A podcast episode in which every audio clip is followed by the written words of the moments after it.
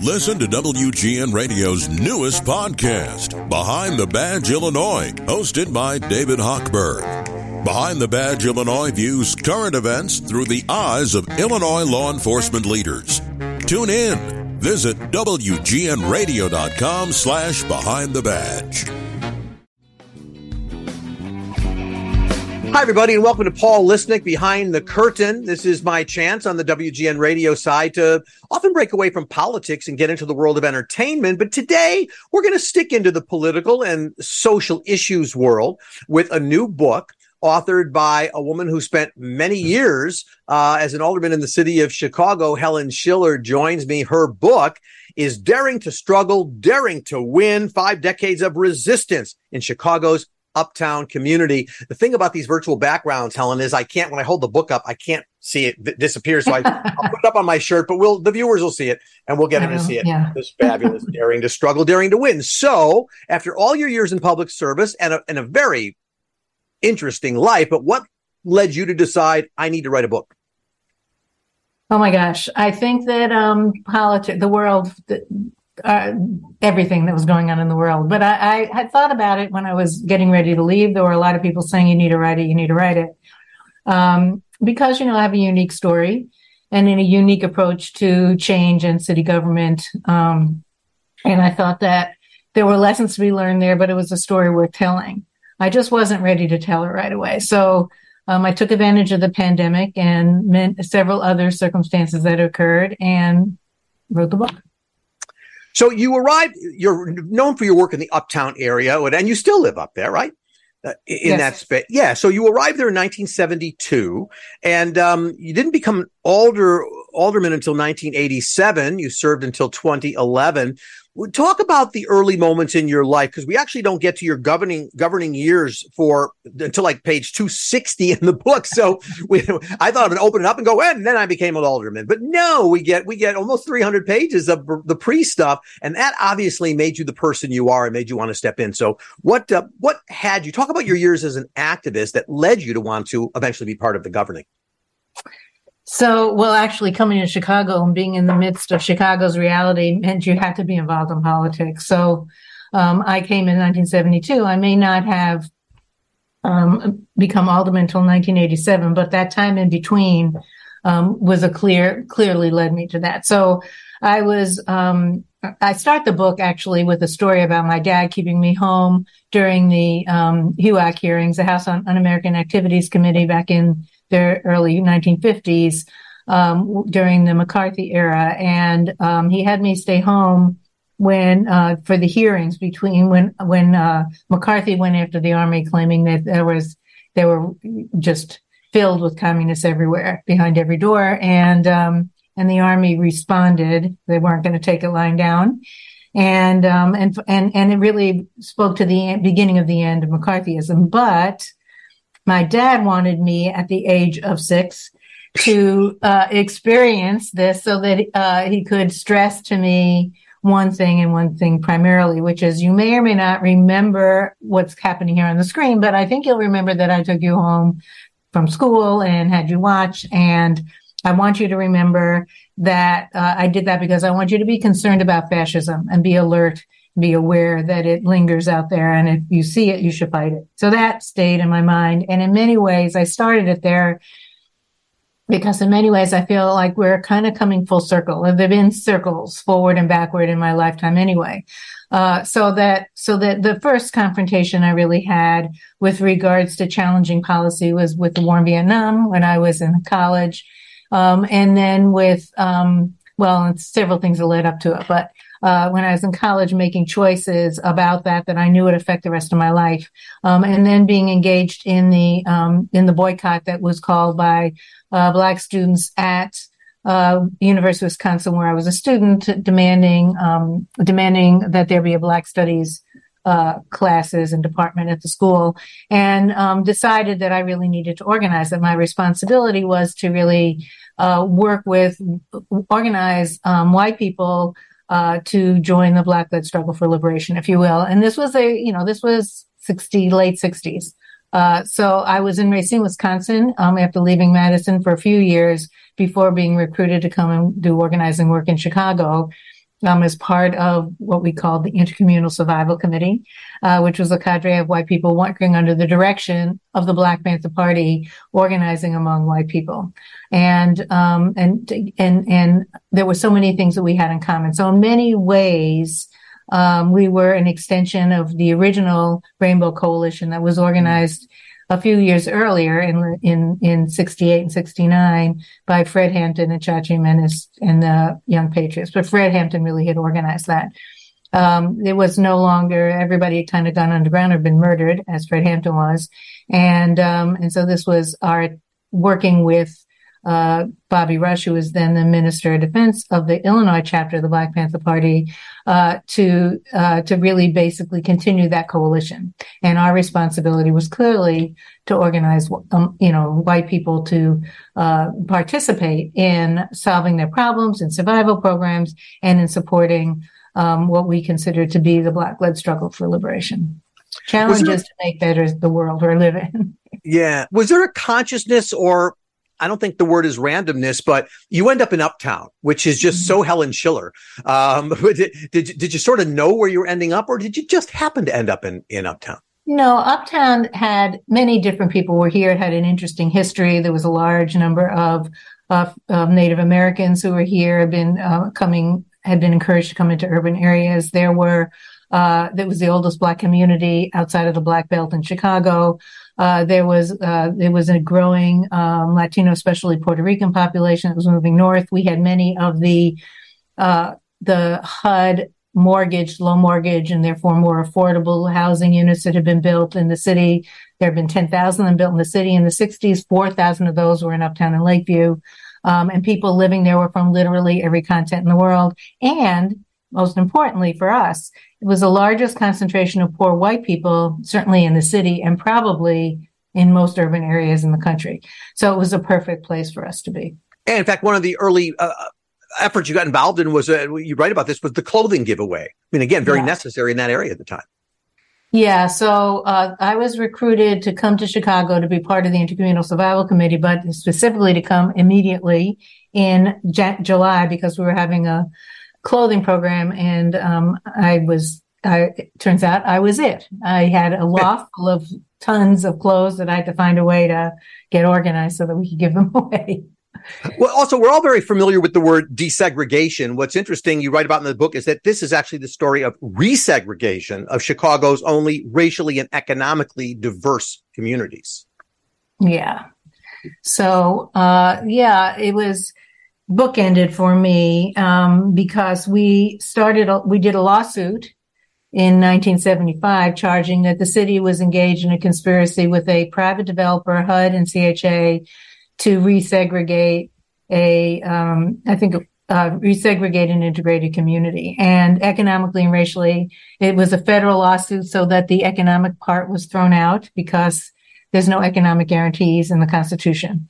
Um, but the rest of it was was was kept, and um, and we continued that fight for many years, and it became part of its um, coming to a resolution of it was part of one of my goals when I first became alderman, and it did get resolved while I was alderman, um, and and and um, represented in large measure, or was just a continuation or continuation from that, my effort to show that it was possible that you could do development without displacement.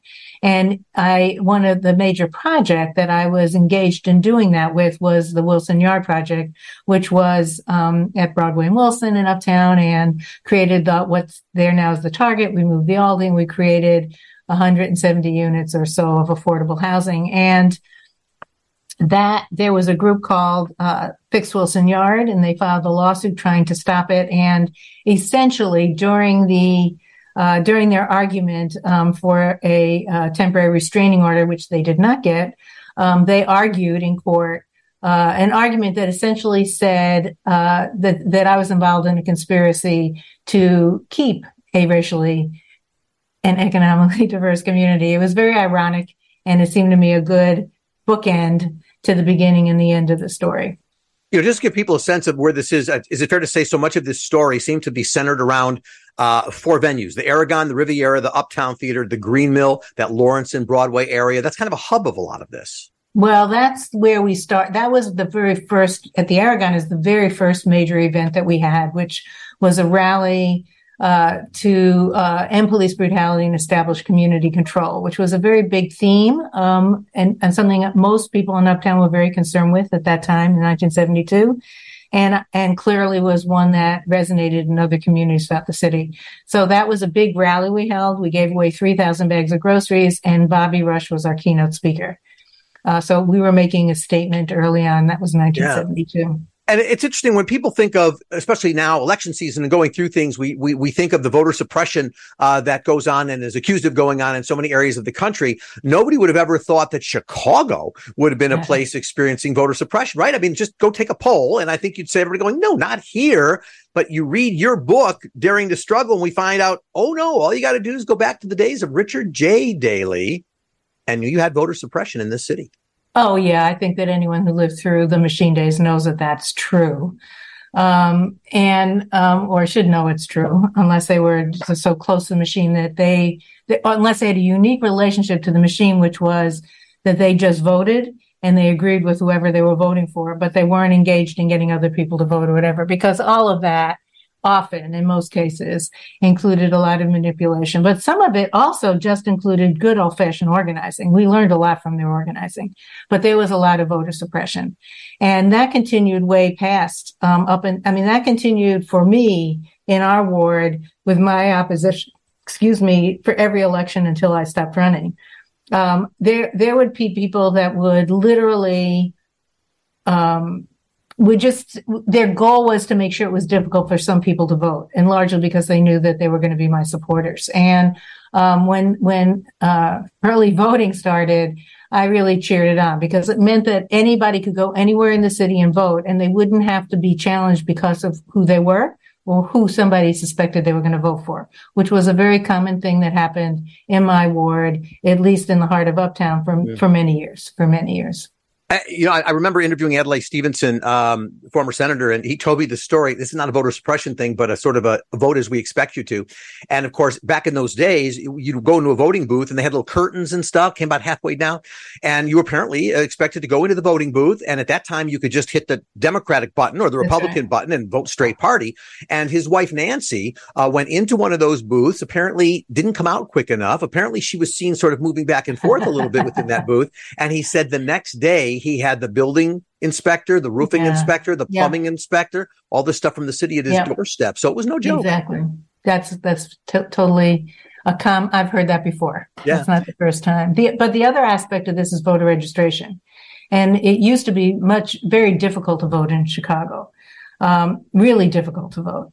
Uh, there were multiple. Um, there were several uh, uh, organizations that worked very hard, like um, the League of Women Voters and Project Leap, to make some changes, and um, and we were very much in sync with that. Um, and and over the time, especially the work of Tom Johnson, I think, who became sort of the preeminent um, uh, uh, attorney dealing with voter registration issues, mm-hmm. voting ended up being opened up to almost everyone in a way that really made it more accessible. And I think that that's a story that's really important to be told because without that, we never would have, for instance, been able to elect Harold Washington mayor in 1983. Well, and, and, you know, and you just you just went where I was going to go because I was going to talk about you know just before you run for office, which is in 1987. I wanted you to go back to the date. You know the date, November 10th, 1982, because that was a turning point. So that was the day that Harold Washington announced he was running for mayor of the city of Chicago. Um, I had to tell you that I was I was the week before he ran for Congress for a second term, and I was at polling places on the near west side, which was a very different place than it is today. Um, but where um, I really I was I was standing outside the polling place gathering signatures for his run for mayor and um, was threatened constantly. And I, I, every 15 20 minutes one of the election workers came by to try and intimidate me to get me to move on. I was threatened with all sorts of violence and other stuff but i wasn't alone. There was always someone watching my back. So we collected our signatures but there were a lot of people that weren't very happy about it Yeah. So you you joined city council in 1987, and you you you've always been. I mean, I when I think of you and your years, my mind goes right to fair housing, housing related issues. You were vice chair of housing, so that makes sense. But talk about your mission and why it is because you always felt that people who were aldermen were sort of little mini mayors. That those that's your term. Um, talk about the kind of influence that an alderman and specifically you could have in those days versus today. And it seems as though some mayors, like maybe the current one, are trying to take that prerogative away from aldermen. Well, I think that so there's been big discussion about aldermanic prerogative. Um, and I think that the discussion tends to forget one or miss a really important point, which is that people need to know that they have access. They need to know that they can express their express their perspective. They need to know that they'll be heard even if what you want isn't exactly what you get.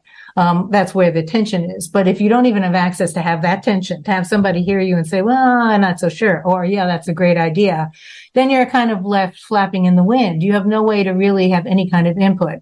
And when we say that we're going to, so this whole discussion about taking away aldermanic prerogative was, um, it was like throwing the baby out with the bathwater. The issue was, there is an issue where uh, you have uh, racial discrimination or you have other kinds of corruption that are occurring um, as a result of your of someone's access to whatever it might be, some resources. Um, but that's that's people acting inappropriately, and in those instances, we need to be able to say that's not appropriate, and these are the things we're going to do to stop that. So if somebody um, says, "I'm not going to allow any kind of um, affordable housing in my ward because I don't want black people to live here or I don't want poor people to live here or whatever, even if they don't say it, that's behind it.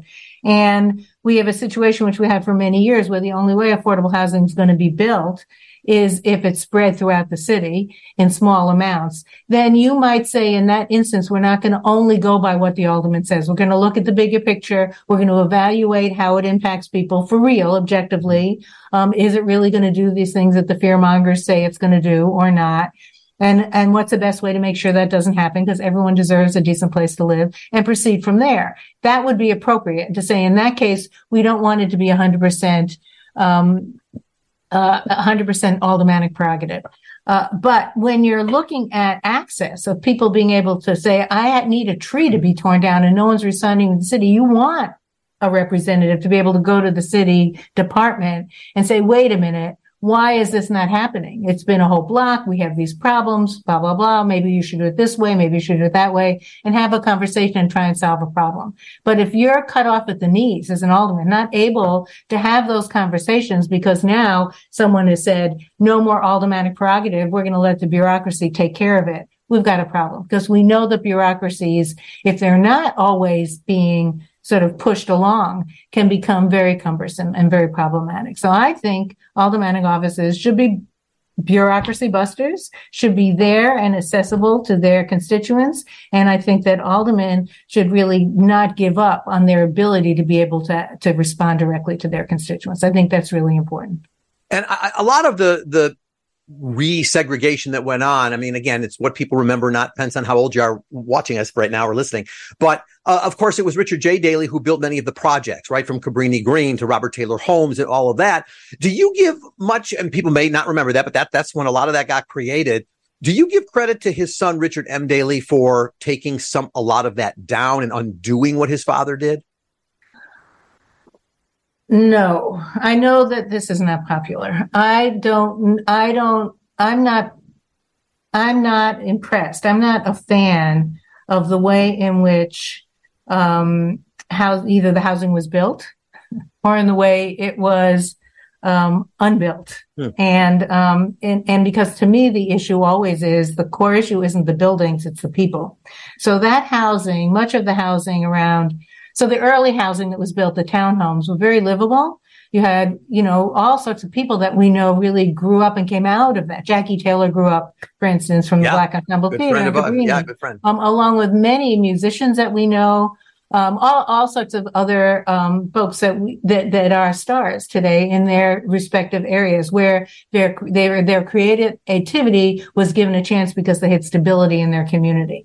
The way in which housing was added there, the way in which it was added in other places like Robert Taylor, where in order to build it, they literally tore down huge blocks of single family homes that might not have been in great condition, um, but could have been fixed up and made more stable. But instead, people who were there were offered the opportunity to move into public housing and told, well, this will be a great chance. And then they built housing with a plan failure. It was a terrible architecture. It wasn't going to survive. And it was too many people with very few resources, access to other parts of the city, other kinds of to additional jobs or better education or whatever. So if you don't do things from the perspective of ensuring building and strengthening what's already a stable community or one that has the potential to be that. And instead you just throw people together and then leave them alone and then don't do anything to maintain their the infrastructure where they lived. I mean, one of the things that happened with HUD, I mean, with um, CHA in the city and those big high rises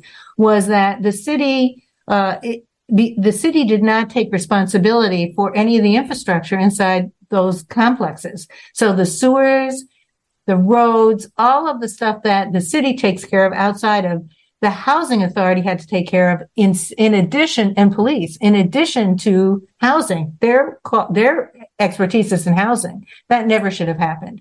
So there were policies that were established by HUD that we stood by. I mean, the city stood by and allowed to occur because I think from the perspective of one administration after another, the idea was either it was just a way to get, you know, more jobs, to get development, to be able to do these other things that are not the focus of the people who are living there or who need the housing or potentially could live there. And so when we tear it down and throw people to the wind, that's what we're doing, throwing them to the wind. And so I have issues with the way in which all of this stuff was done. And I think it corresponds to um, really this whole notion of doing development without displacement. I mean, we give lip service to creating housing that people can afford to live in. Um, and we give lip service to the need for that to be really a stable environment. So it has to be housing. You don't have to worry about your health and other stuff in, mm-hmm. um, but gives you the opportunity then to hold down a job to have a consistent education process for your children, et cetera, et cetera. So yeah, I got some issues. yep, yeah, uh, very insightful comments, and and uh, in a related but unrelated kind of concept, uh, my mind went to the human rights ordinance when you talked about that. And my point again is, just as people thought there was no voter suppression here, just as people thought that everybody live where you want now, at people for a long time think, oh, well, the LGBTQ plus community, but everybody's welcome. There's no issues here. You were quite the uh, champion of the human rights ordinance. Didn't pass until 1988, and people may not realize. I mean, today, you know, anybody serves on city council, you're gay. Who cares if you're gay? You be what you want. We don't care. Not in 1988. That was a big battle. Yeah, it was a big battle. It even and then not only was that a big battle, but ju- uh, there was one battle after another. I mean, when there was that, there was making sure that we had proper funding for um, AIDS programs in the city. I mean, the difference now. Okay, you've AIDS. Okay, that's okay. You're living with AIDS. That's an acceptable notion today. Then you were, you know, you were you were dying with AIDS. You were dying with it, and you were somebody nobody wanted to get near. And and and and from a, a public uh, policy point of view, we really had to fight to be able to put it on the agenda, not as something that we were just going to ignore because they're going to die anyway, but as something we were really going to embrace in terms of finding solutions, creating possibilities for people to be able to actually live with AIDS. And, um, and that was a struggle. That was a real struggle. And then there was uh, then we had civil unions before, you know, there was, we, we, we were able to in Chicago get civil unions, um, a right of people who work for the city as a model, but it was constantly doing all these different things just to be able to allow people to live and let live as far as I'm concerned. Yeah, I, uh, several a couple months ago on the podcast, I interviewed uh, Reverend Steve Pieters, who who came to fame because he appeared on the Tammy Faye show with her. But even as he tells the story, you know, because she was open, she wasn't uh, prejudiced or bigoted or anything, but it was no, be remote. Uh, you can keep that microphone that you had to yeah. wear because we won't need worry about taking that back. Man, we I'm happy yeah. to say I've come a long way on those issues. Yeah. Um, well, we, we started the beginning of, of Harold Washington's run. Let me just ask a question about a horrible day, November 25th, 1987. Um, you were late for a meeting and uh, that made a difference in your life. Yeah. Well, whether I was late or not was a difference. But yeah, I, um, I was, the day before was my birthday and Harold had called me up. We had been, um, he, he, we were working on a housing project, a housing development thing in the ward. And uh, there had been some issues with it. And he called me up the night before And he said, happy birthday. Come to see me tomorrow at 11. Uh, I think I've got everything worked out.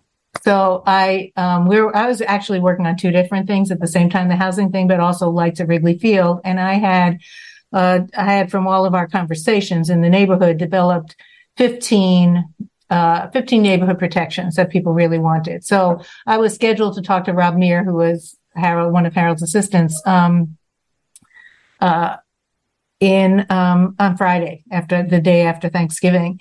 Um, but he, but so I'm I'm I'm I'm coming in to see him, and I'm on the elevator, and Rob Mier jumps on, is really worried that I'm going to talk to Harold about the stuff we haven't met about yet. And I'm like, no, no, everything is fine. But the consequence to that was that I was two minutes late. So I get to the mayor's office at 1102 and I walk into the main place. You walk in, there's always a sergeant in front, go to the sergeant's desk and he's not there and it's all very chaotic. And then Dolores Woods, who's Harold's personal secretary, comes running out and grabs the phone and then I know something is up. Don't know why she came out there to do it. She came in from the inner office. Um, and then I look outside the door and I see Linda Murray and David Marta, who are people I knew who also I knew were high up in the health department running with the gurney. And I know something's really up now. And they go to the uh, uh, uh, inner door, the other door, the, the external door to Harold's main office, inner office. And, um, yeah, so I think had I gotten there on time, I might have been sitting in front of him. Um, I really am glad I wasn't. Um, but it was a horrible time. And uh, I'm, I haven't uh, said what it was, but just for people who don't remember the history, he had a heart attack. That that's when he died. That's correct. And he wasn't declared. Um, he, wasn't declared for a couple of hours. They took him to Northwestern, but he probably had never. I don't think he ever recovered from collapsing at his desk.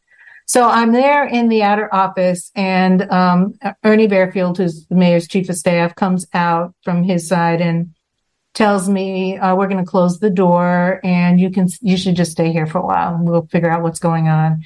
And just as he closed the door and he starts to walk back and we're just ha- to his office and he's turned to me to just tell me what he's doing. And all of a sudden dick Mell who is an alderman part of the original 29 harold's opposition comes running in but the door just bursts open. He comes running in grabs Barefield and says is he dead or is he alive and um, at which point I kind of just tuned out. I was, yeah, it was too much. How would the city look today if that had not happened and Harold served another couple of terms, if not more?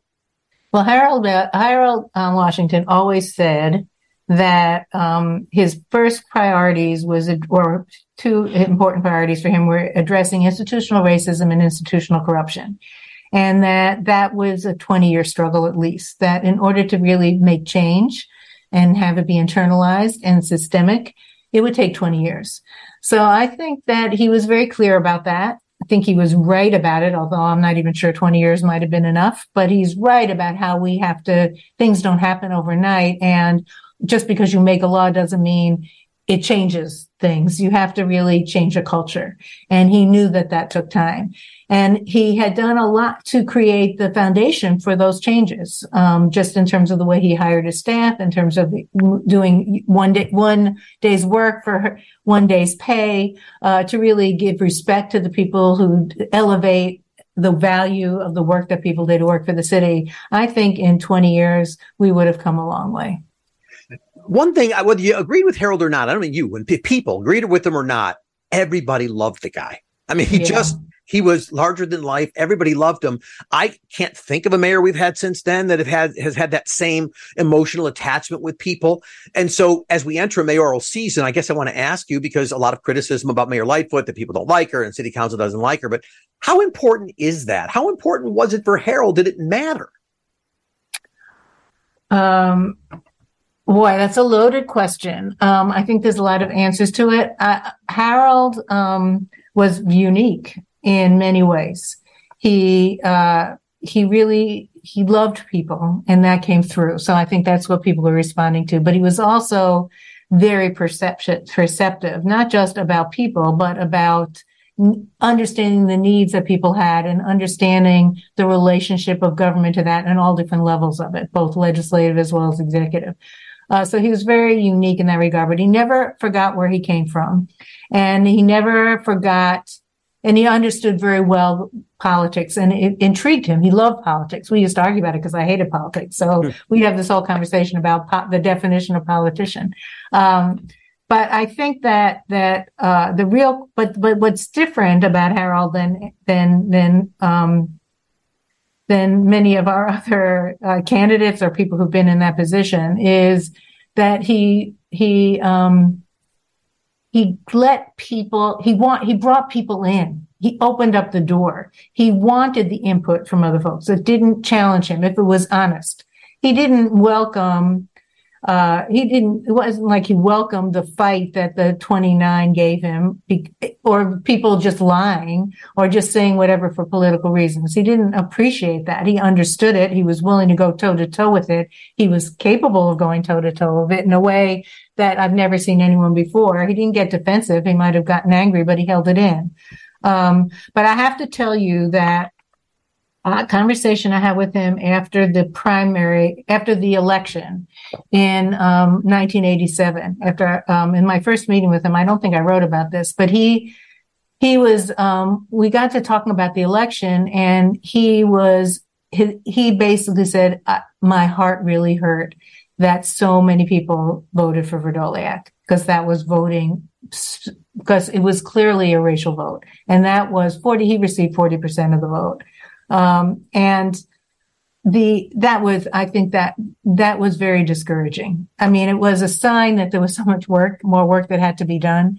But then to know that um, still there were so many people that were functioning on the basis of race was very difficult for him to really accept without it causing. I, I think that caused some pain you, you had a very warm relationship with him, a less warm relationship with Richard M. Daley. And, and you, we, we talked about this on my political report show on WGN. People can watch that interview and it's in the book. I love the, just the details and the stories that are in the book. It makes it so interesting. So I'll skip the story where essentially you and Daley with your complicated relationship, when everybody was leaving office, he complimented you. And when a reporter asked him how he got you to, to come around to seeing things his way. Uh, he said, I didn't.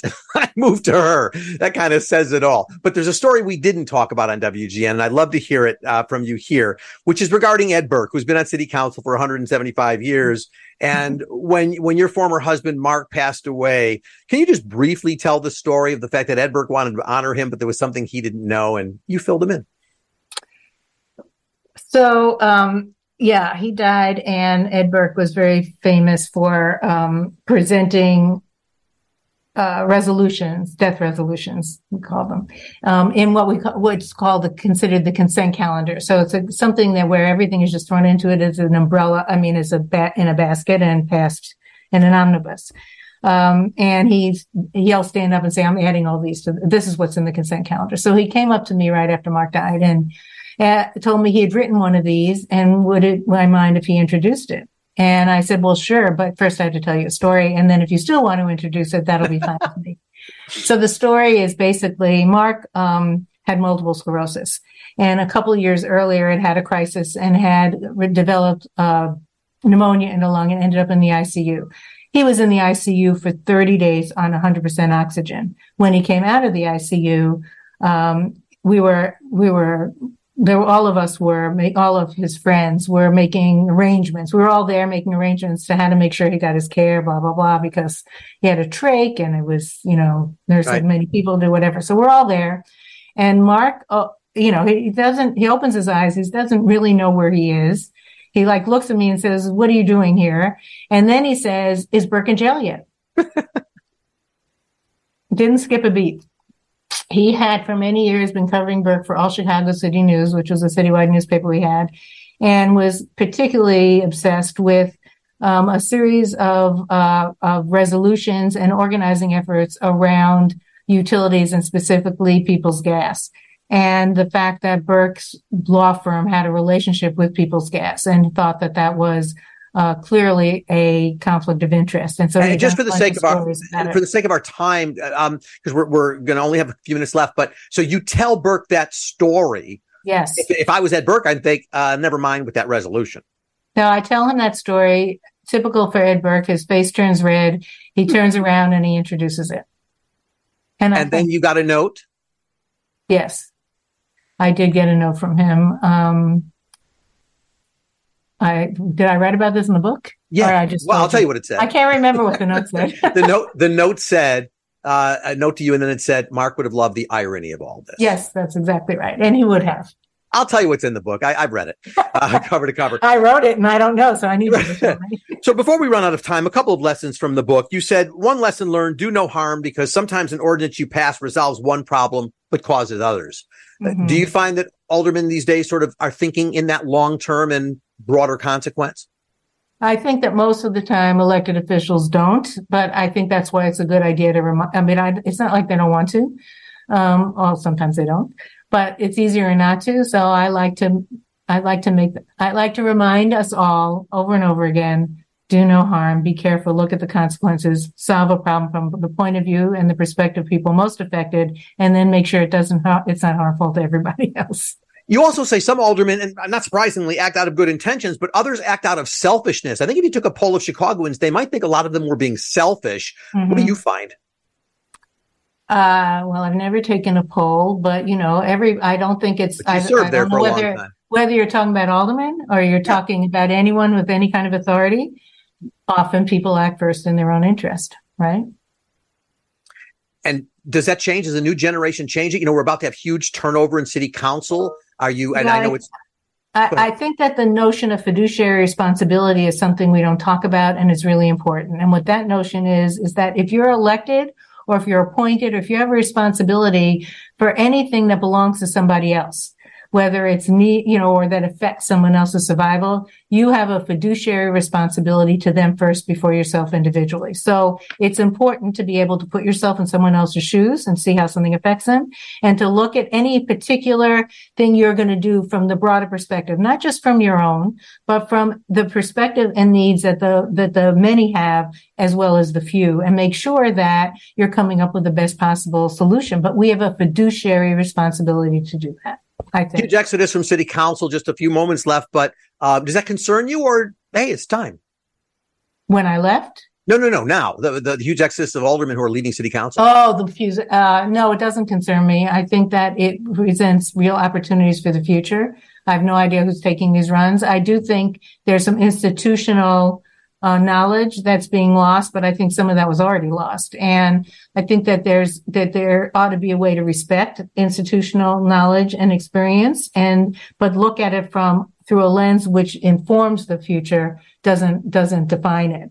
Um, so having all new folks coming in there, that's an interesting idea. I don't know. We'll see. The book is Daring to Struggle, Daring to Win Five Decades of Resistance in Chicago's Uptown Community. Helen Shiller, congratulations on a fine work. So detailed, fun to read, insightful, lots of issues, lots of things there. Uh, we need a voice like that. And I hope you'll continue uh, to spread the voice. Thank you so much. Congratulations Thank on the you. book. Thank you. Well, if you want to know more about what we've talked about here, follow me on Twitter, Facebook, Instagram at Paul Lisnek. That's P A U L L I S N E K. And I'd love to hear your comments or topic suggestions for future podcasts. You can also go to my website, paullisnek.tv. And hey, don't forget to hit subscribe on WGN Plus and iTunes and tune in each week to hear more insider scoop coming to you from behind the curtain.